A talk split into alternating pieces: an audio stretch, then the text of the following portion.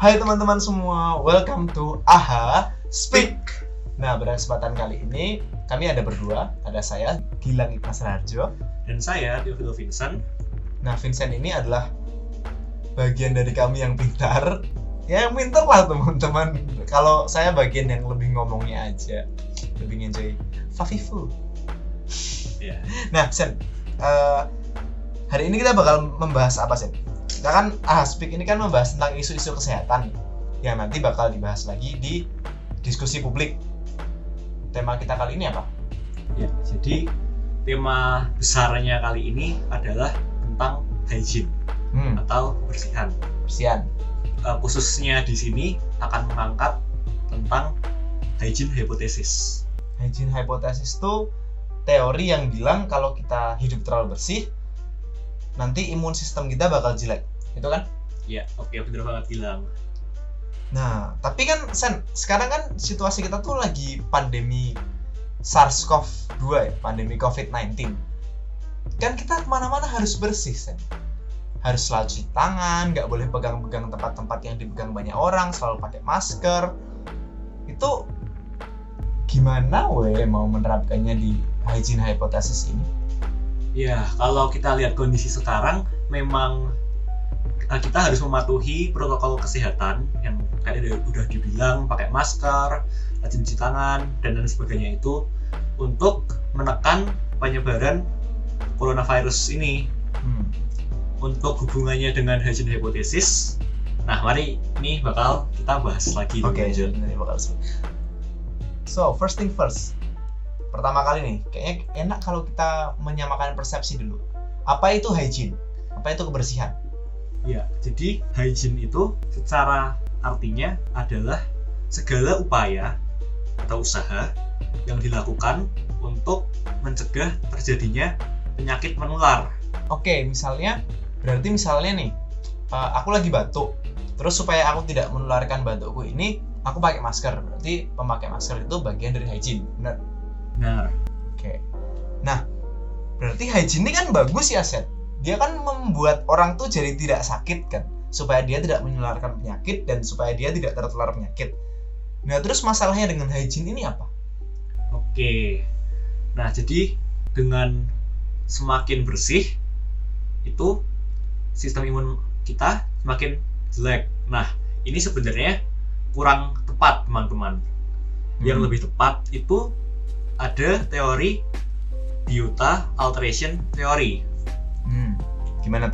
Ya, jadi teori ini menyatakan kalau perubahan mikroba Segala macam makhluk-makhluk kecil yang hidup dalam tubuh-tubuh manusia. ya itu terjadi perubahan dengan uh, seiring perubahan gaya hidup urban saat ini. Nah, di sini perlu dicatat kalau pada tubuh manusia itu tidak sepenuhnya steril, teman-teman. Tidak Hmm. sepenuhnya bersih, bebas dari kuman.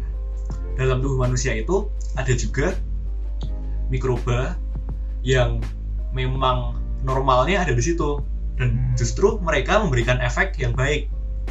Oke, tapi hubungannya sama kita jadi imun sistem yang lebih baik apa? Nah, Dari bakteri. Dari mikroba-mikroba ini, dari penghuni-penghuni tubuh kita yang kecil-kecil ini. Oke, jadi mikroba-mikroba ini yang disebut flora normal tubuh kita, mereka juga berperan dalam regulasi sistem imun atau sistem pertahanan tubuh kita.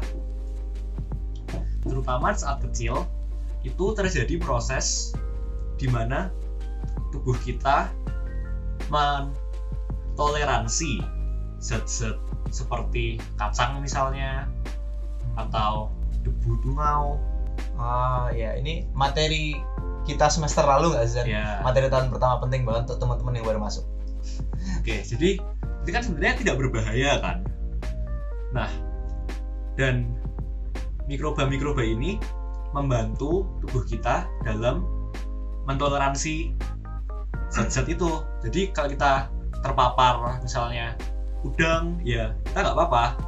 Oh, jadi proses pembangun sistem imun ini selama kita masih anak-anak itu membuat tubuh kita jadi mengenali hal-hal yang tidak berbahaya jadi nggak overreacting terhadap hal-hal yang nggak penting gitu ya iya bener banget bilang Hmm, jadi kalau misalnya kita tuh waktu kecil kurang terpapar dengan berbagai macam hal, itu nanti tubuh kita kayak kurang bisa mengenali, kemudian jadi malah bereaksi berlebihan terhadap hal-hal yang tidak berbahaya ini. Iya. Gitu.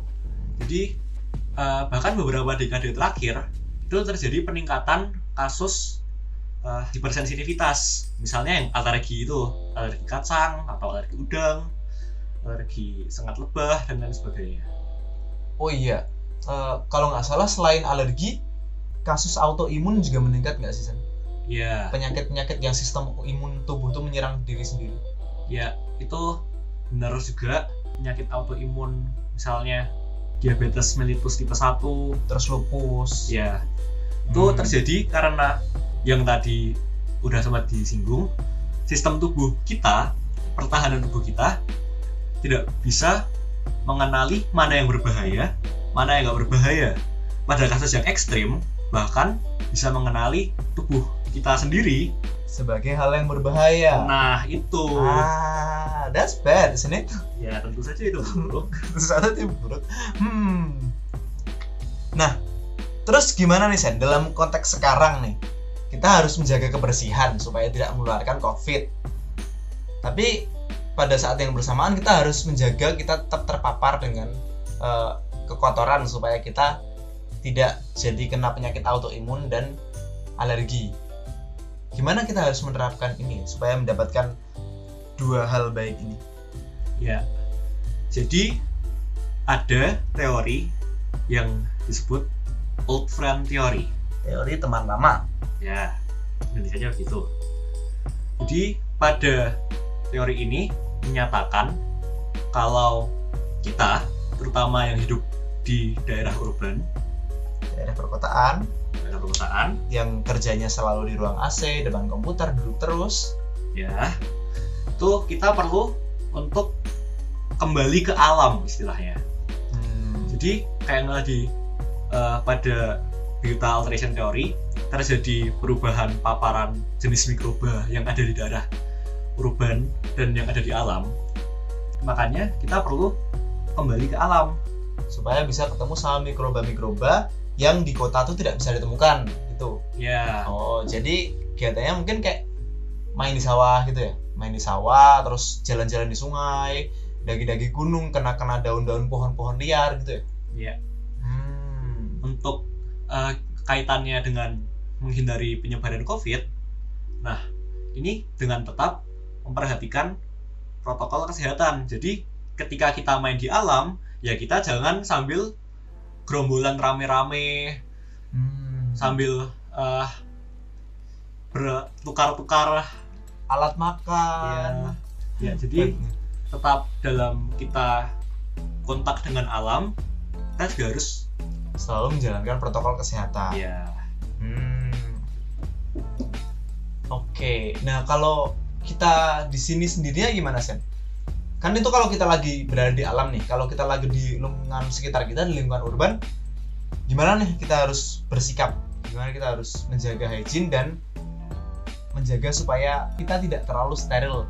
oke jadi dalam kita ada di lingkungan urban kita menjaga hygiene sesuai konteks misalnya jika di rumah sakit di mana mereka menangani pasien-pasien yang mungkin penyakitnya memang menular wajar jika mereka membersihkan Hmm. alat-alat makan mereka atau kas- kasur dan selimut mungkin itu dengan cairan disinfektan pakai alkohol disterilisasi ya itu wajar karena Karena emang lingkungannya bahaya, Ya. emang banyak penyakit menular di sana. ya namun ketika kita berada di rumah kita sendiri yang mana Isinya cuma keluarga berempat dan keluarganya tuh nggak banyak pergi-pergi ke rumah sakit. Nah, itu kita sesuai konteks aja cukup dengan pakai uh, sabun cuci piring misalnya untuk ketika uh, cuci alat makan. jadi nggak usah terus paranoid terus semua barang di rumah disinfektan pakai asam yang kuat gitu ya Ya, yang normal-normal aja ya sesuaikan dengan Hmm. konteks. oke Nah sebenarnya itu yang pengen kita bahas di podcast kali ini teman-teman. Tentang isu ini nanti kami akan mengadakan diskusi publik yang teman-teman bisa hadiri. Jadi stay tune, tetap follow kegiatan HMPD dan semua yang kami omongkan tadi akan ada referensinya dan akan tertulis di deskripsi.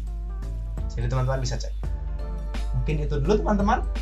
Tetap sehat, tetap semangat bahagia dadah. Bye bye